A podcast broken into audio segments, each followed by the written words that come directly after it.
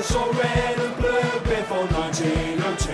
We had nothing to do, then along come Norwich. So I had a dream wearing yellow and green. We didn't have a team, then along come Norwich. Say, say. Welcome to the Along Come Norwich podcast, where we dare to digest the details of Norwich City supporters' dreams before Derby Day. I'm joined as ever by John, Hello. Lorney, Hello. and this week's special guest is Pink and Show and Archant Towers heartthrob Michael Bailey. Oh dear. Hello. The agenda for this ramble is simple. Another couple of solid performances and results to review. The regular listeners' questions and quiz are coming up to enjoy, but it's all in the context of looking ahead to a sizable fixture approaching next weekend. Yes, we are a mere 63 hours from kick-off in the latest instalment between our beloved Canaries and the shit from down the road. Michael, esteemed journalist and football pundit that you are, please kick us off by telling us exactly what's going to happen on Sunday. It's going to be a football match, 90 minutes plus added time. Uh, lots of fingernail biting. That's always fun. Do you think it will be close enough to have any fingernail no, but it's a derby, so everyone bites their fingernails. Okay. I They can be the worst games in football history, but it doesn't matter because everyone's really tense before they happen. I was going to say that. Do you think with Mick McCarthy it'll be a football match? Well, again, or us, there's let's be fair. we play football. Who do you think you are, me? yeah.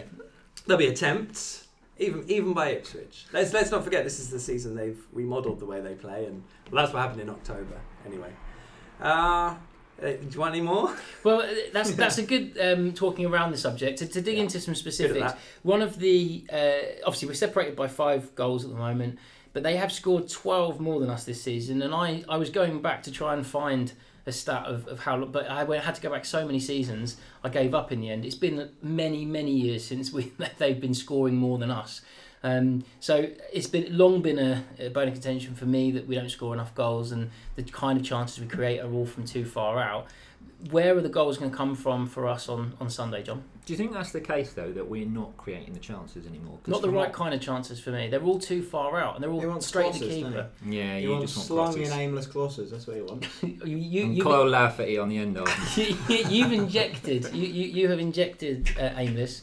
Uh, I, I would like quality delivery. Speaking of aimless, is Pinto going to be back this Sunday? I think he will come back, and I think purely for his height, because it's Ipswich, and they're going to launch it. Because of his hairstyle. No, but he's it gives him taller than extra Harrison confidence. Reed, isn't he? Yeah, I mean that's not too difficult. No, but They're that's, toddlers. that's the only taller than reason you're going to Reed. bring him back. I would say. I think he. I think he'll. Uh, Harrison Reed has done brilliantly, but he's only uh, ever a makeshift right back, and he. It's nice to be nice about him while he's playing in the role because he has to play in the role, but he's still been caught out of position a few times, and quite clearly, as much as the Ivo chop frustrates and has become a running joke in the Archant um, uh, press corps. Uh, if he's fit, you play him, and he was on the bench on Saturday, so I'd assume he'll play. Has Harrison Reed looked better at right back than he has No. central midfield? No, I don't think just so. more goodwill. Yeah. There's I- just I- more goodwill I, th- I think there has been uh, occasions during the season when he, he I think he's had more of his central midfield performances when we have been on the end of defeats and not played so well. Um, so I don't I don't think there's been many occasions where during the bad run that 10-11 game run a couple months ago I don't remember us sitting around a table and bemoaning oh if only Harrison Reed was a bit better in centre midfield like that you know yes we miss Tettey of course when he's not there but I don't think that was ever his fault. But back to my original question, because it's the one, the only thing that concerns me is is scoring goals. Uh, We But cannot just do. keep relying on James Maddison to bail us out. I think we're due, and I think Nelson's due, and it would be the perfect time to do it in the derby. But Nelson, all right, he's got loads of pelters for the penalty and all the rest of it. But he looks like a man who is playing his way back into form, and he's just a scuff off the arse or you know a lucky goal away from potentially going on a run. He's working really hard. His attitude looks like it's back to where it was last season. And what about you, Andy? I agree with John, actually, for the first time in a while. I think there are goals in the team. I think, unlike uh, yourself, I think we're creating better quality chances, just less of them. I It's think we're creating more and more better chances though as the football starts to embed. Uh, Certainly, that was the impression I got at the weekend. Yeah, definitely. I think we're creating more chances as the season goes on. Mm. I think we're creating less chances than we created last season, but I think the chances we're creating are better chances. We're So- just not taking enough. Okay, so Michael, cumulatively, you've watched the most Norwich City minutes in this room by some distance. Do you agree with that? You think that is, is the is the if we're looking at a graph of Norwich City quality of chances, do you think that it's a nice, pretty curve going upwards? Um, n- not necessarily. I thought uh, which was the last home game? You have to excuse me for. Um, Uh, that was Middlesbrough, when we won one 0 against Middlesbrough. So Middlesbrough. Two Middlesbrough, years. they were relying on shooting from outside the box more than they'd done in, in weeks before, and, and that's great in a way because you want them to take the shots, but you need to mix them up with chances where you know there's a higher chance of. of of uh, turning it into a goal. That said, of course, Tom Trybull's shot goes in, and hey, they've scored from outside the box. And they've won one 0 That's great, and that's happened more than a few times. I thought at Derby, they did create plenty of chances, and had Matej Vydra been playing up front for Norwich, Norwich would have won by a couple of goals because he's on bang on form. You can say the see the way he took that goal. Didn't even give it a second thought. Nelson Oliveira, you can see the cogs whirring and, and the, the, the fear of what could happen. And he's obviously trying to shake that, but because of the confidence he's in, he can't. I actually think Sunday's made for Nelson Oliveira. Uh, One way or another, you know, it could could You be. think he will be the he's storyline going to get way or the sent off or he's going to bag a couple of goals. I think, I think we there was no um, resolution to what he said before the derby back in October, and maybe it's the journo in me, but I can just see those headlines and the narrative and everything blaring at me ahead of Sunday. He'll play, he'll start, and he's either going to kick someone or he's going to score a couple of goals. I hope he does both. Um, does, is, is there that scores a couple of goals and then gets sent off when Yeah, the game's already yeah. beyond them? Um, so, do you think that there's enough competition um, with with with Scrubeni? Um, as Dan O'Hagan said, we need to put a C in when we're pronouncing yeah. it. Apparently, Okay, um, screw apparently that's what Mr. O'Hagan, German boy, says. But if we um, do, we think that with basically only him breathing down um, Nelson's neck, do you think that that do you think they brought in someone um, almost less senior to put less pressure on on Nelson to try and help him get out of form, or, or is that from the Andrew Lawn school of overthinking man management too much? I think it's also disregarding the wages, which is why we bought Scribeni in and got Jerome out. Was a cost cutting measure, wasn't it? Uh, you can't. I don't think you can say enough about Scribeni yet because we haven't seen No, him. but I We've seen mean, him for five minutes. Do you do you feel that it's do you feel that it's going to have helped the confidence of Nelson, perhaps feeling like, well, okay, well, at least now this is clearly I've got to go really wrong before like He's a young, unblooded Yeah. guy going to come in. I think he knew he was the main man long before now. I don't think that that's it. I think this go back to the same argument we've had a few times where I think Watkins and Hernandez now and Murphy are all considered options. Should Well, Oliveira Murphy is playing as a striker effectively now, isn't he? It's virtually two up front with. Maddison in behind. So everyone's saying, banging on, saying we should put two up front. Well, we are. Okay, so another masterclass from Maddison. Um, n- nearly everything that was good in the second half of the weekend seemed to go through him for a change. Um, and one of the things that uh, I, I've been picking up on, so on the last podcast, um, our guest Mr. O'Hagan was saying that he's been um, at some of the games that he's been covering away from Norwich. People like Paul Parker and other co-coms have been saying to him, "Oh, actually, I caught a bit of Norwich the other day. Who's that young lad, James Maddison, etc." He's clearly, uh, if you look at Twitter, and uh, Saturday night was was interesting. The amount of he's net like you know one of the things we tweeted from the Loncom Norwich account was you know our shithousing tour of the of the of, of the championship continues on the- these away games. But similarly, Maddison's kind of um, building up that army of opposition fans who really dislike him, and I must say I love it. I absolutely love it. Isn't it great to have an anti-hero sort of a, a villain to, to the, what other people think? Because we see him all the time, and he doesn't dive. And yet, because he's getting decisions and putting away these free kicks, etc., uh, he, he's getting on the backs of, of opposition supporters. He went over easy though for the first one, didn't he? The first penalty, I thought it was a pen. Yeah. If you go for that contact in the box, but he has gone over easy. That you know, you could say it's simulation. Um, but the lad's brilliant, and everyone hating him is even better. I mean, I when was the last time we had a player like that? Probably, well, Grant Holt and then Craig Bellamy before him. You know, where fans genuinely despise him. Yeah. it's Great. Okay, so going back to um, the, the games before, so we covered Derby. Um, in the Borough game, I actually thought that we looked fairly comfortable before the sending off. Um, we were worried that you know it was going to be really, really awful and attritional. Um, I, I was, I, you know, and you, you made the point, Michael, about uh, having too many pot shots. That was what got my eye in, in that home game. Just that we were too many of our shots were weak straight at the goalkeeper because we'd run out of ideas. So it felt like well, we'll just last resort, we'll just have to shoot. So whilst we created loads of chances on paper, being at the game, very few times was on the edge of my seat thinking, oh, I'm about to stand up and celebrate a goal here. I'd caveat that with we were playing a Tony Pulis side down to ten men away from home. And they we were were always going to have two banks just sitting in that 18 yard box.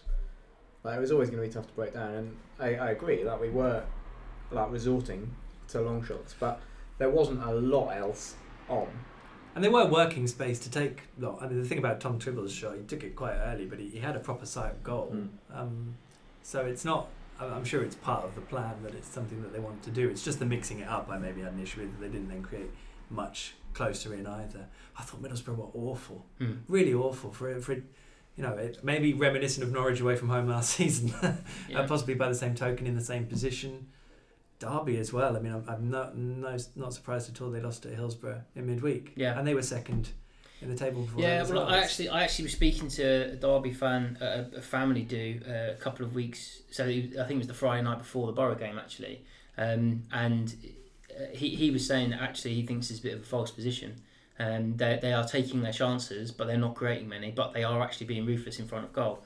Um, he didn't have very many nice things to say about Chris Martin either.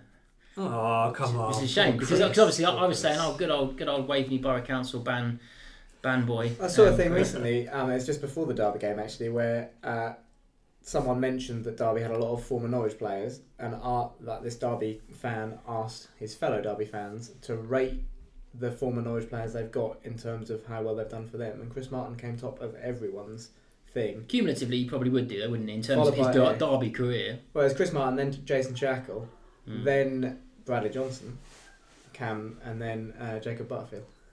Yeah, Jason Shackell's probably done a lot better at most of the clubs he's played at than Norwich, really. I thought he did alright second time around here. Yeah, but I, but he, I don't, he wasn't like first choice, like solidly, was he? He was always in and out, even second time. We're getting slightly um, off, Yeah, off topic, we're really which we're, we're allowed off to do. tangent. So, okay, we've got the scum on, on, on Sunday. Um, I've already mentioned I'm a little bit worried about, about scoring goals. However, I don't actually feel anything like as nervous this time round as before the previous Derby game. Um, we're on a fantastic you know, one loss in 10, fantastic run of form. Um, and I'm always you know far more comfortable with them coming to us. We said before on this podcast before the, the original derby that we would take a draw. That that was what our kind of consensus was.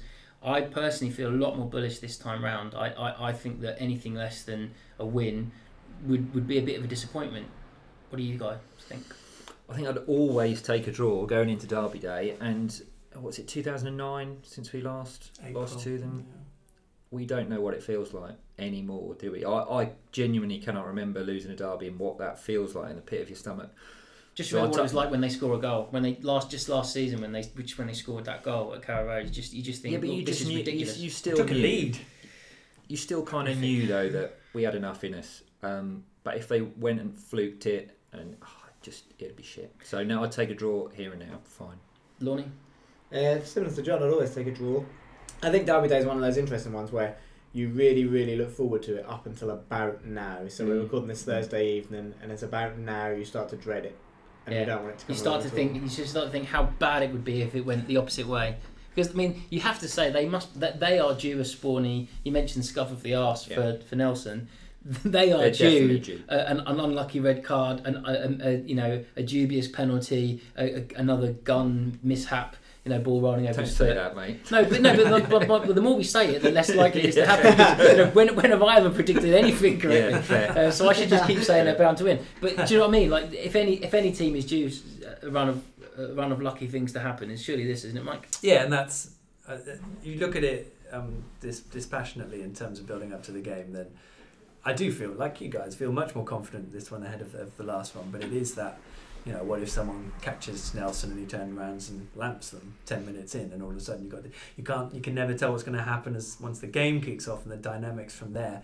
I mean, Mick must, in terms of an Ipswich manager, having not beaten Norwich in eight attempts, is it? I mean, he, well, it's not got much hair left, but you think he'd be pulling it out. And Christ knows what goes through his head, you know, ahead of a derby, because he knows that the same questions are going to go come up, and he's got his own Ipswich issues to deal with there. So, but leading up to it, I do feel really confident, and that there's no denying the momentum Norwich have. It's so it's been so stark all week, and I feel like it's been said a lot as well. The two teams are, you know, basically level. Ipswich are slightly ahead, yet the actual mood around the two clubs Yeah. is so different. So yeah, what do you think about? Um, do you think that he really needs a, a very positive result tomorrow in order to still be there next Who season? Mick? Yeah. I don't know if he still wants to be there this season. I know we had Steve Foley on the Pinkin show on Wednesday night, and he's like, "Don't even think Mick knows." Yeah. So I, we- we were all convinced, speaking to Stuart Watson uh, down at the East Anglian Daily Times, when we spoke to him ahead of the first derby, he was like, no, he's, he's, this will be it. We're pretty sure this will be it. And then a couple of weeks ago, he's like, well, you know, don't write me off yet. Yeah. Barnsley haven't rung, Yeah, so exactly, I yeah. have to. Uh, it's bizarre, and and you, I think you sense with a lot of Norwich fans, they really respect the jobs Mick has done there. Do you think And he's the least dickhead of a manager they've had in in recent living memory? I don't know. Well, I don't know He about turns- that because he he, can be a dick. Yeah, but he turned. But compared to Burley, Gilton, and all that lot, Yeah, I really like him actually. I, I, I, I think that he's I think he's, He's like a good Belland, dick. but he's he's like a likable Belland, like Yeah. like like him, like um, in the um, uh, the semi final uh, where he's um, shouting at Hula he's, he was Oh, caught yeah. on Sky cameras, mouth, mouthing off to Wes Hula. I just think fair play because that's what you should be like, you know, like totally no hot, no holds barred. I think the same about Neil Warnock. I really like. Yeah, I, I, You wouldn't want him. You wouldn't want him anywhere near your club, but you know. no, but I like him. He's Yeah. the only manager who's ever rung me back, Neil Warnock. I haven't got a lot of time for Neil Warnock. I think he's got class. Really? Apart from when he's calling people sewer rats and all that sort of stuff. but it's been but it's been it's been said that he's always really fancied the Norwich job, Colin Manker. Like he, he, you know, whenever it's come up, he's always he's always said nice things on talk radio when, Yeah, when he's but been on there and stuff. he's but- just not a fit for Norwich, is he? Of course Isn't. Nowhere near. He'd He went for anywhere this. near. He went for this job. Yeah. It- yeah, uh, um, but yeah, but I've, I've heard a few times that there's been he, he's more, on more than one occasion he's been pushing to you know try and get me in the door there. That would not be a marriage made in heaven. So okay, star performer. Um, looking Just at your, quickly on oh, Mick. Sorry, one quick thing on Mick McCarthy. So I've done a preview for Long Come Norwich with an Ipswich fan that will be out at the same time as this, actually tomorrow. And in it, I said to him that I thought it was quite an interesting dilemma at the moment because Mick McCarthy will keep them in the championship every season. We'll just keep keep them in the championship. Tiny budget, but at the cost of really dour football. And uh, the guy that I did it with, Gavin Barber, said that they've got season ticket renewals coming up, and it's a real like stick or twist. Do we stick with Mick and achieve mid-table championship every season, or do we sack him at the risk that a new man coming in probably won't do as good a job as Mick has done in the With so circumstances that Mick is doing it, and therefore do they take a relegation like we had in the idea of then starting again basically and having a blank slate? And he said that he would actually get rid of Mick if they continue to play this dour football. With what was it, twelve thousand fans as well at the weekend. Yeah, That Like, one you, brilliant you're taking tweet. a risk. There was a brilliant tweet from a guy, um, an Ipswich fan, who said that he'd been taking his son. His son was eight or nine, absolutely loves football, watches it every game that's on TV. He'll watch it, just plays FIFA, always out playing football. Took him to the Burton game last week, and on the way home said, "Dad, I don't want to watch them anymore." Yeah, I saw that, and it's and it is sad, you know. It is, but like for them, Funny Um, sad. Yeah, no, but it's funny because it's scum. But it's like I said the other day um, about about feeling bad for Sunderland and, and you know clubs like that who you just think now there's some decent fans there, some decent people who Yeah. you know are us, but for you know, even sillier accents and different coloured you know shirts. Um, and you know that they have their enjoyment of football ruined by, by stuff out of their control. Uh, the, the the whole stick or twist thing with with having such low gates like that, if it goes if if they if they twist and it doesn't start well, then you're then looking at really really bad attendances, and that's the only way they can make any money, isn't it? It's not an attractive shirt to buy. So look into your crystal balls. Sunday's star performer, John. Who's it going to be? Who will be raving about? For Norwich, hmm, it can only be Maddison, can't it? It can only be Maddison. Can we rely on it being him yet again? All But about he's- Yeah, and I, was- in, and I said about it before. Oliveira is due, and I think he could come to the fore at the derby, as, as you thought, Michael. But Maddison is just ridiculously consistent this season, so no, I think he'll do it again. Lordy? Given that it's Ipswich, I think the key man will be Grant Hanley, but whether or not that equates into a star performance, but I think he'll be most important. Even more important than Gunn, going down the same route of thinking. Yeah, because I don't think they'll get to Gun often enough if Grant Hanley does his job. Okay. And it's Hanley, isn't it, who's the enforcer in that back three? Zimmermann maybe second, but Klose doesn't really fancy that. I think consistency wise, I think that um, picking up on John, John's point, I think Hanley has likewise been. He's not the best defender in the in the league um, by by a long stretch, but he he does what he does well all the time. He'll get something on it. He'll get his head on it. He'll get his foot on it. He'll get to the, he'll get to the back of the man relatively quickly. Doesn't tend to give away clumsy free kicks on the edge of the box, uh, as some people some people Klose does that a fair bit. Um, it's, that is that is a real strength of his for someone who is a an old fashioned stopper. He isn't clumsy. So it, it could well be him. Mike, they, they are a lovely combination. They play off each other so well. They all bring different facets to it, and it, it, it sort of brought the best out of each of them. So we see uh, Hanley taking the scruff of things. You see Zimmermann being able to um, to break forward and, and be robust, and you see Timm Klose playing as a left winger. They all get to do the bits that they want to do whilst not really overcommitting themselves. So it's a lovely combination that they found, and, and actually keeping those three fit and together. I think it's going to be crucial for the rest Mm. of the season.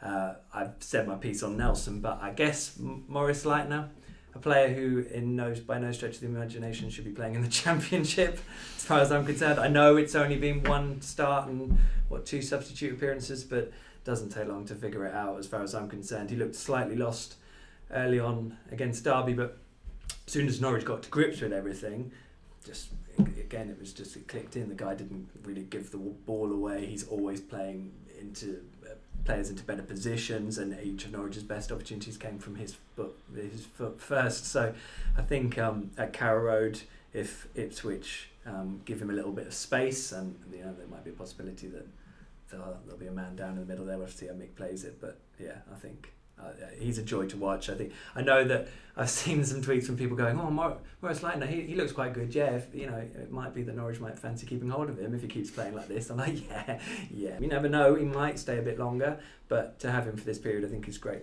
It's going it's going to be an extended, but it's a it's an even increased version of uh, Mitchell Dijks, really, isn't it? From from last season. Oh, you know, but no. no, but the- my point, my point, above my point. isn't? No, I know. That's why I say it's Yeah. this increased version of it. I.e., is someone who we go, oh, he's really good. Wouldn't it be nice to have him? Yeah.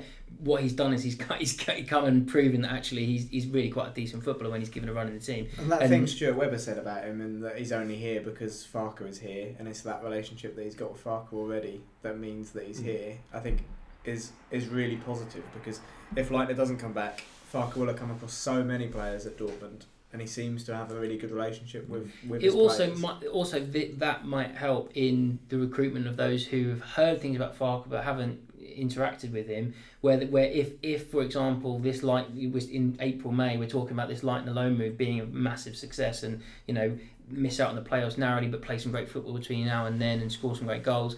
And then that may well be used by Webber and Farke as a bargaining tool for look, we've actually had some pretty decent level footballers come over here and we've managed to integrate them into the way we're playing over here. So you're a couple of rungs down from Leitner, come over full time sort of thing. I've written in my column for tomorrow's paper that Leitner is effectively the sign, the loan signing that is the, the first point at which I've looked at next season and gone, no, maybe it's not going to be this crap championship mediocrity with no money and selling all the silver because that, you know, it's it's a decent sign of the recruitment they can bring in and that you know maybe the sites don't have to be so low automatically. Um, and of course, I mean, I, I would say with, with Mitchell, he came in, made a real impact, and then I thought he really tailed, Tailed off. off, and yeah. by the end of it, you're like, I think he got bored as the se- as Yeah. as, as pla the playoffs drifted away, yeah. and you know, and we ended up to what ten points adrift. that might happen with Mo. You, you just you know you don't know. It is still early days, and the, the level of form might not continue. Uh, but I don't think his class will will uh, dissipate. And likewise, it was quite telling. I think how quickly Farke threw him in. He was the first one that he stuck on as a sub at Mhm. Brentford away when they were one 0 up. And you've already got James Maddison and, and Leitner um, switching and rotating between the holding role and playing in the number 10. That is brilliant to watch. And they will only get better at that. There were teething troubles at Derby, but as the game wore on, especially in the second half, it just clicked. Yeah. They're two such good players. So that's exciting. That's going to be exciting on Sunday, definitely. The a little bit of talk that I heard from from literally it was one of those fir- apparently first training session. The the rest of the the boys in the squad were immediately sat up and, and were like, oh okay, because apparently he was doing no look passes immediately and going for nuts all the time and didn't necessarily come across as a particularly humble individual, but but effectively made a point from that very first ball session. Hi everyone, I've come to play and I'm quite handy. Um, and apparently that actually That's what you do, isn't it, Tom? Uh, that's what I try to do in between falling over. Yeah. So yeah, I I I've only I only saw him in, in, in the flesh at the Borough game and was already singing his praises because he, he just looked absolutely fantastic. Um, I'm going to go for Scrubeni.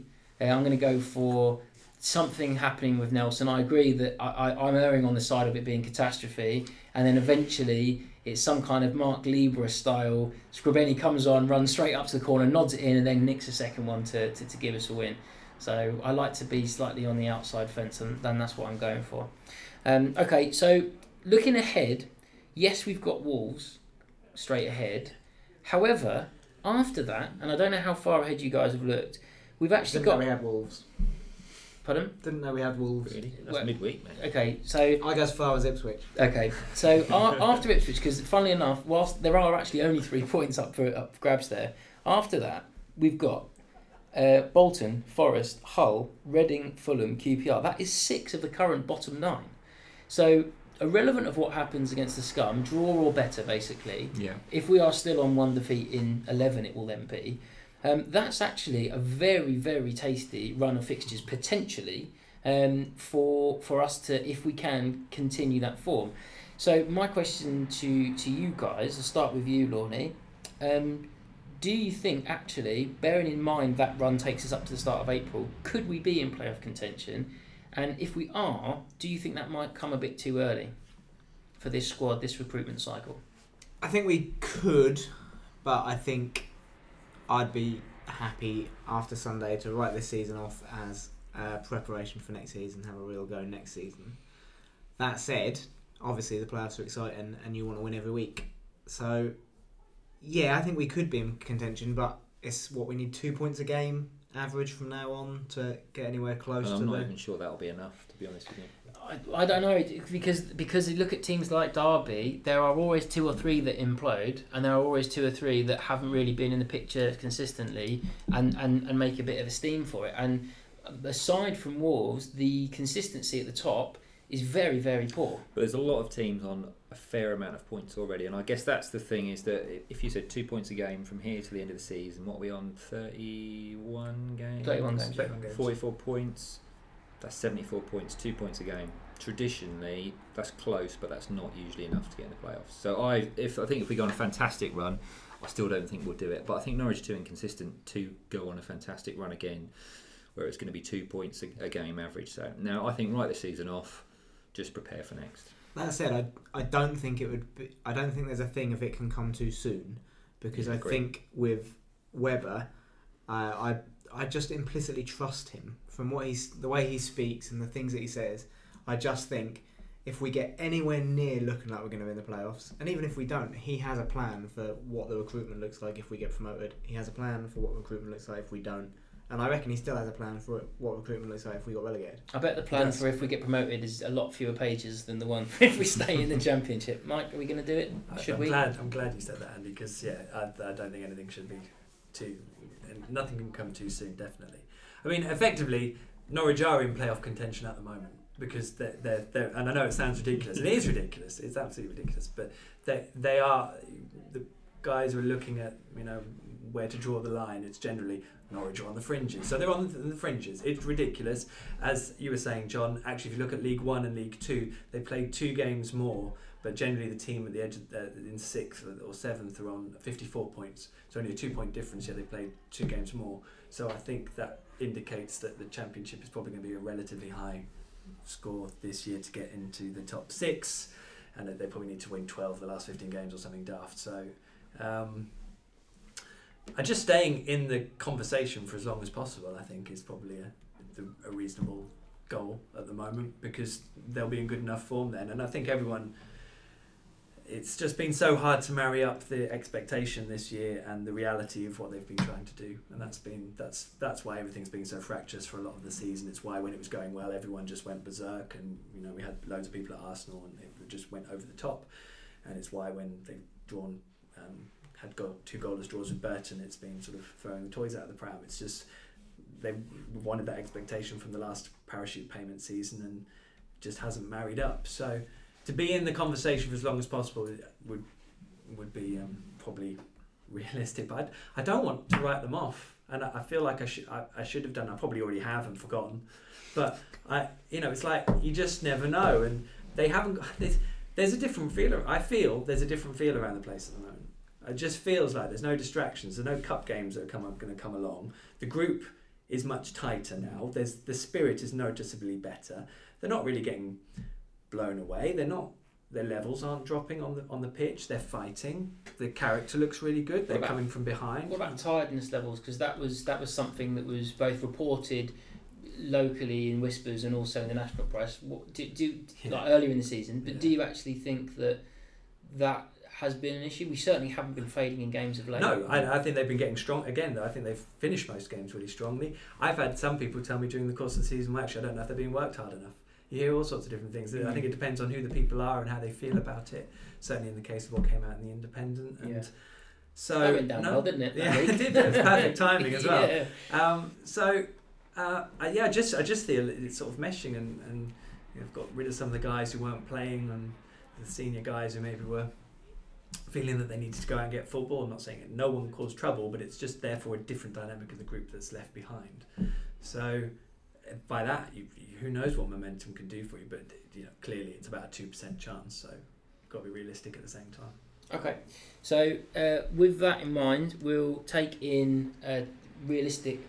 Bearing in mind we need to be realistic. Let's look at what uh, the listeners have been saying on Twitter and Facebook because they've sent in their questions this week. I hand over to Mr. Punt. Well, I'm reading them. Okay. Yeah, go on. Then. Right. So this is from. Face Ben- the microphone while you do I'm it. Aaron. trying, boy. Okay. Let's- Anyway. I've written it behind. yeah, you've written it I behind didn't me. No, write it. Andy, Andy did.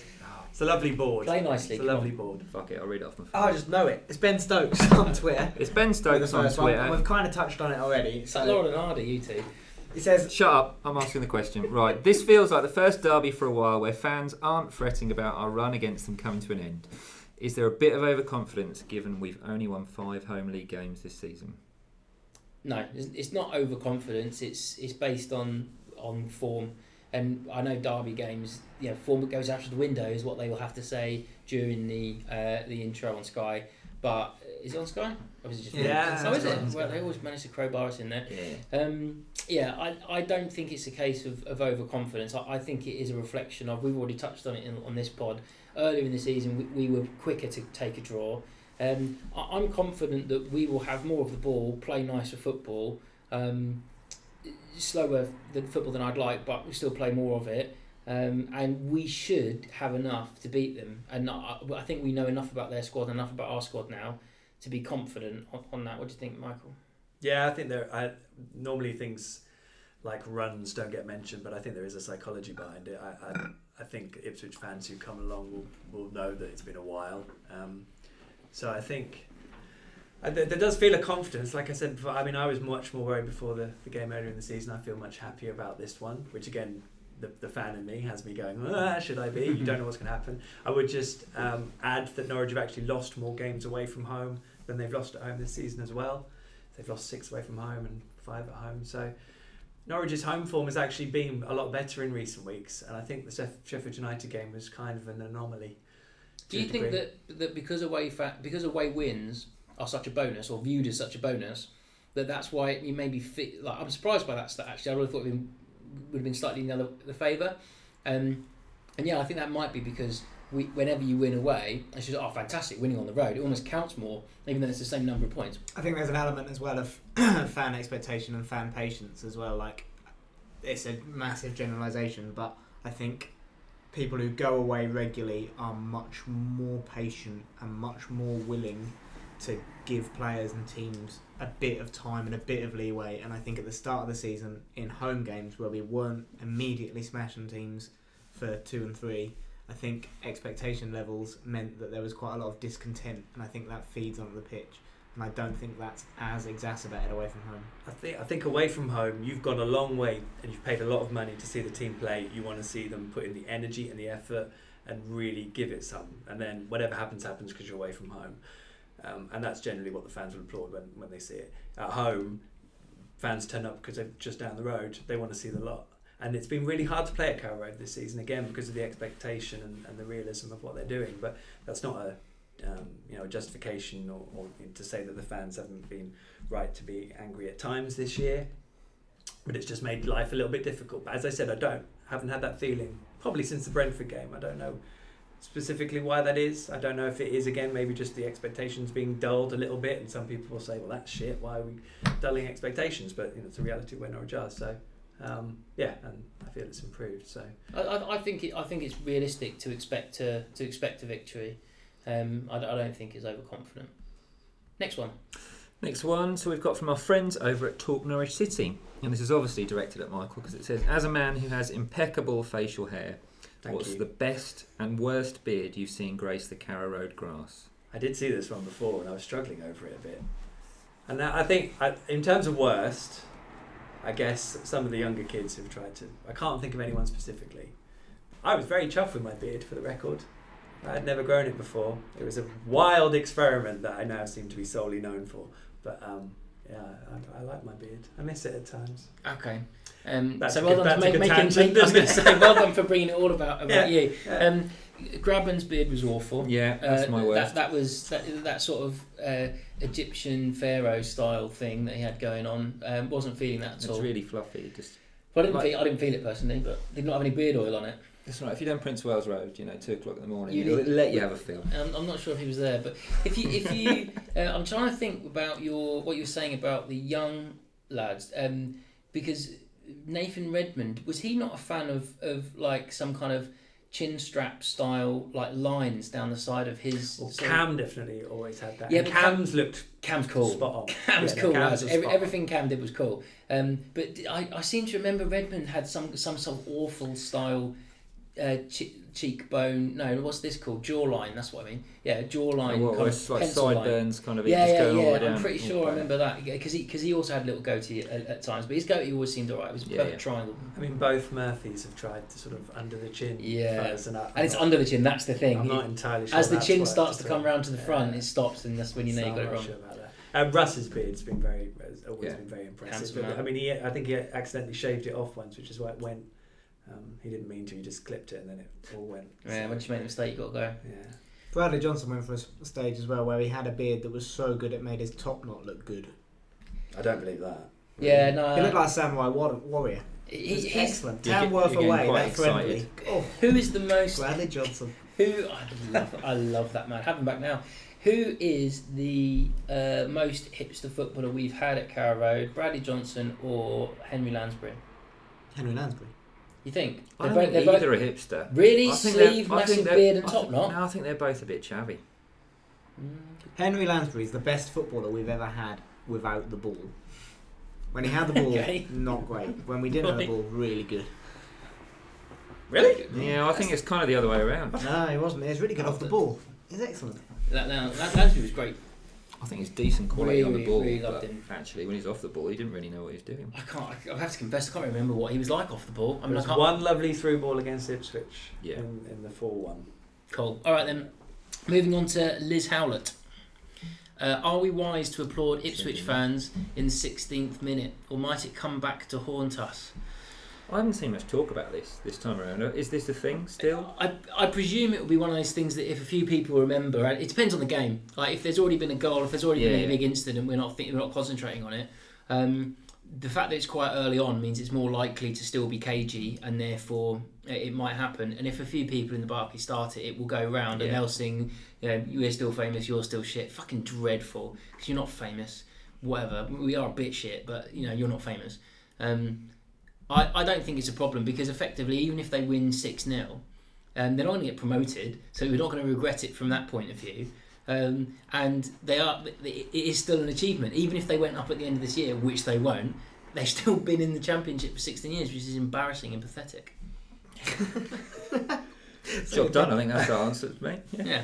Thanks, Liz. Um, okay, so um, we've got uh, one final uh, point of business to come up, which is obviously the quiz. But before that, we want to draw your attention to the website um, and a restocking of a popular item. Yes, so lots of people asked us for the Farker Foosball t-shirts and we'd sold out. So um, it's just to let everyone know that we are restocking and we are getting them back from the printers probably back end of next week, I would say. So they are back on sale now on the website alongcomenorwich.com. But if you want a large, get in really quick because they're nearly all gone. Excellent. Can we also, while we're in the uh, promoting things, uh, just mention the march, the fan march on Mm, yeah, Sunday, good which is meeting at Wetherspoons. Uh, people are going to be there from 10, but it's going to leave Wetherspoons at 11.15 to give everyone time to walk to the ground and get everyone in and the flags and stuff in in time to create a bit of atmosphere pre-game in the stadium. So go along. Just one point while we've got you here, Michael, because we've spoken about it on most pods.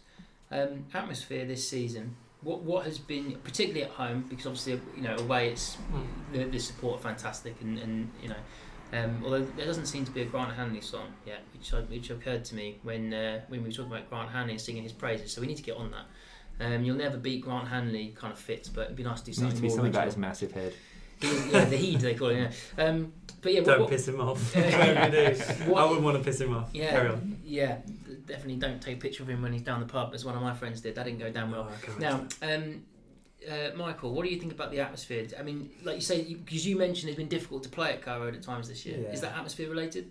Yeah, I think so. Yeah, yeah, 100 percent. Um, also, opposition. I think way teams have, have been setting up, and and way Norwich are trying to do things as well. I think it all factors into it. I think it's. I think it's such a complicated debate because I think you've got the dynamic of the support at Carrow Road. You've got quite a, a bit in terms of the the age of supporters, how long they've been doing it, their excitement, the the adaptation to the style of football. I, I don't necessarily find it really dull, but I know a lot of people do. Hiya. Yeah, Yeah, I know. Um, I think there's all that. So I think that hasn't generated it in itself. I think, I think it's really difficult when a club's been in the top flight for four of the last seven years or whatever it is now to adjust to not being quite at it in the championship. And I think that plays its part too.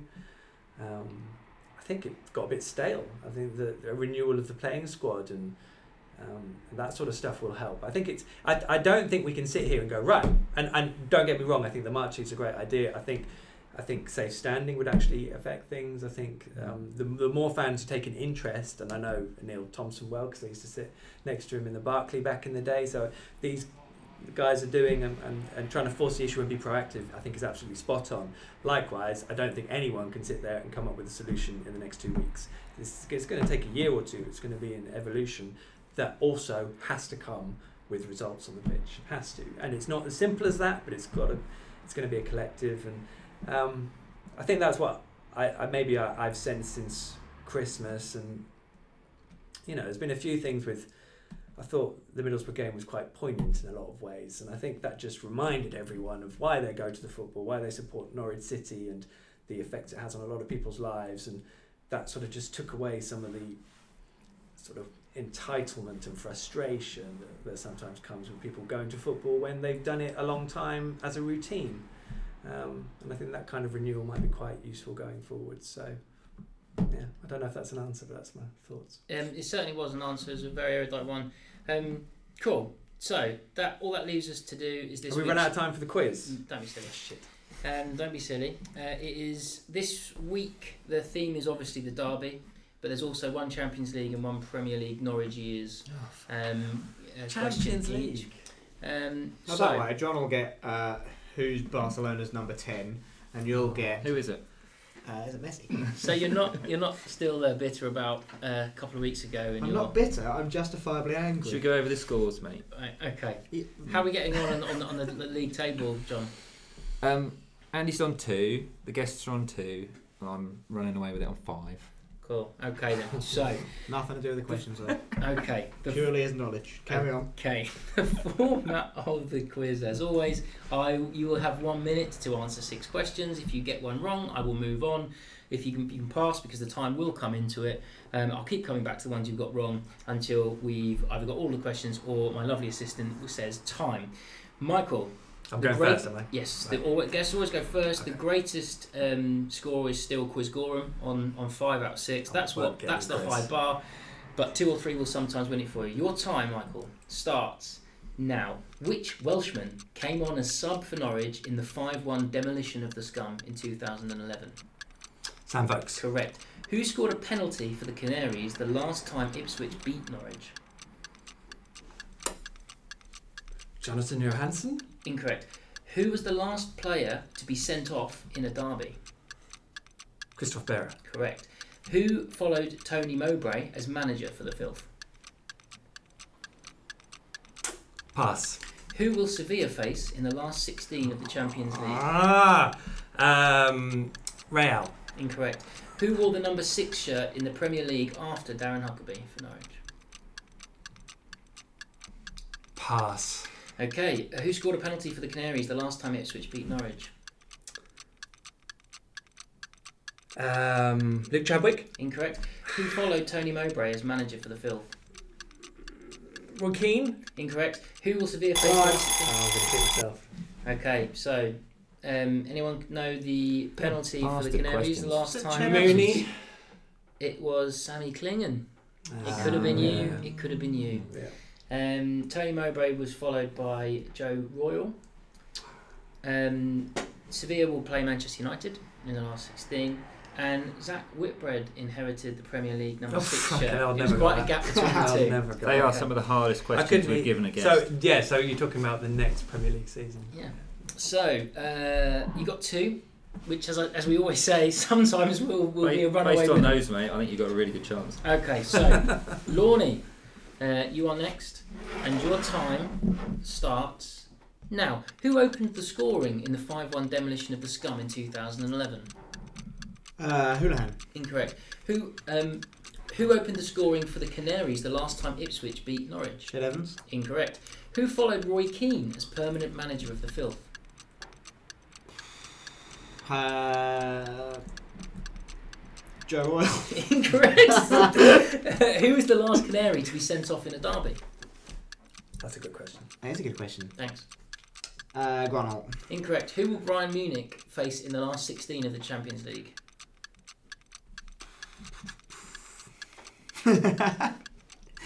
uh, Chelsea. Incorrect. Who is the only player to have worn number 37 in the Premier League for Norwich City? Um, Dani Pacheco. Incorrect. Who opened the scoring in the 5 1 demolition David of the Mooney. Scum? Oh no. Incorrect. Um, Who opened the scoring for the Canaries the last time? David Ipswich- Mooney. Yes! Time! Where's that? Time! No, buzzer Time! bar. Time! It was Andrew Surman, wasn't it? Whatever. Five It was Andrew Surman. David Mooney, you got. Paul Jewell followed Roy Keane. Oh, uh, Yeah, last fair enough. Canary to be sent off? Yeah. Give us the year. Uh, don't know. I, I, I, did, I didn't write down the year. Um, it wasn't that long ago. It's Darren Huckerby. Got sent off in the Yeah, 90th forgot, minute, yeah. didn't he? Over the top of the ball. Yeah. It's one, Um, Bayern Munich will face Besiktas. And number 37, Harry Kane. Did he? Oh, of course. I did, I. I did try and give you three or four that I thought you'd get because you you like Surman. You, you quite often get Should have, I should have got some, and I can see the goal in my head now. And also, I thought Hux was I thought Hux was more in people's memory than, than that. No, I because don't it was that red card because he always But it was the last he posts minute. the picture on Yeah, social media every yeah. time. I don't come remember in. it now. You've even said it. Okay, well I won't. We won't. He's due to be a guest soon, so we won't bring that up. What I will say is, compared to Michael's, they were fair questions this week. So you've done, you've done cool. better. Well, I will take your patronising tone as a compliment. Thank you very, thank you And very I much. deliberately said that before we get John's Sesame Street questions. So have you got How- pitch him at my What level? is the mate? first You are letter pitching in my Norwich level. City? right then, John. So you I'm gonna need get two zero to now. draw and go to a tie break. Have you Uh, got a tie break? Yeah, of course. Oh. And ready, your time starts now. Who wore the number seven for City in the 5 1 demolition of the Scum in 2011? Crofts. Correct. Who played right back the last time Ipswich beat Norwich? For who? Norwich? Mm. Fuck. No, pass. Who was Scum manager before George Burley? Bryan Hamilton. Incorrect. Who was sent off in the 4 1 win at Carrow Road in 2010 for the Scum? What was his name? No, pass. Which Manchester United Englishman has scored three goals in the Champions League this year? Ashley Young. Incorrect. Who was the first player to wear number nine for Norwich City in the Premier League? 293. Mark Robin. Incorrect. Who played right back the last time Ipswich beat Norwich? Darren Kenton. Incorrect. Who was Scum manager before George Burley? No idea on that pass. Who was sent Time. Okay. Cool, they were hard. it was Russ right back. No. No, no, it's No, he's before his Is lost time. it. David Wright on Uh, loan? No. Yeah, that'd have been a good shot. He's playing for both teams as well. Very, very fast. Liverpudlian. Oh, what's John. John? John Otsemobor. Correct. Johnny, Johnny, Johnny. Uh, you could have had John Lyall or Paul Goddard. I would have accepted Of either the or either Of the- not that. the temporary or the full time one. Um, Damien Delaney was sent off. In, I knew for- it began with D, but I couldn't. Um, Marcus Rashford has got three goals for Manchester United. Um, and number nine in the Premier League, first Premier League season That's for what I was Norwich going there. That's why I was said Robins. No, Suts. no. You didn't have squad numbers then, Ian Crook? Lee Power, Gary Megson. Gary Megson. What Yeah. was he doing in the There was no squad numbers then, so you're talking about first game. Yeah, that's what that's that's Mm. what it was based on. It's a good question. That's a good question. I didn't write that one. Thank you. Um, so I'm relieved because I didn't have a tiebreaker, but it means Michael with the towering. default. no, with the towering score of two, which we always say, Yeah, some weeks that will win it for you. Like a Um, one I don't think anyone's ever won with one, but I think we have had a couple of winners with two. Um, but thank you very much for listening. Please subscribe and tell your friends about us. Rate us on iTunes and remember to check out the articles on alongcomenorwich.com. There'll be a review of the game on um, for Sunday, which will be online on Monday. For Unless we lose, and then we might not feel like it. We might just shut the site down and, and stop paying the hosting bills. But that's all for us for now. So signing off for Lorne, Good evening. John, See you, Bob. and Michael. Pleasure. Thank you very much. And for me, come on Norwich, smash these. These are shit. Say, say.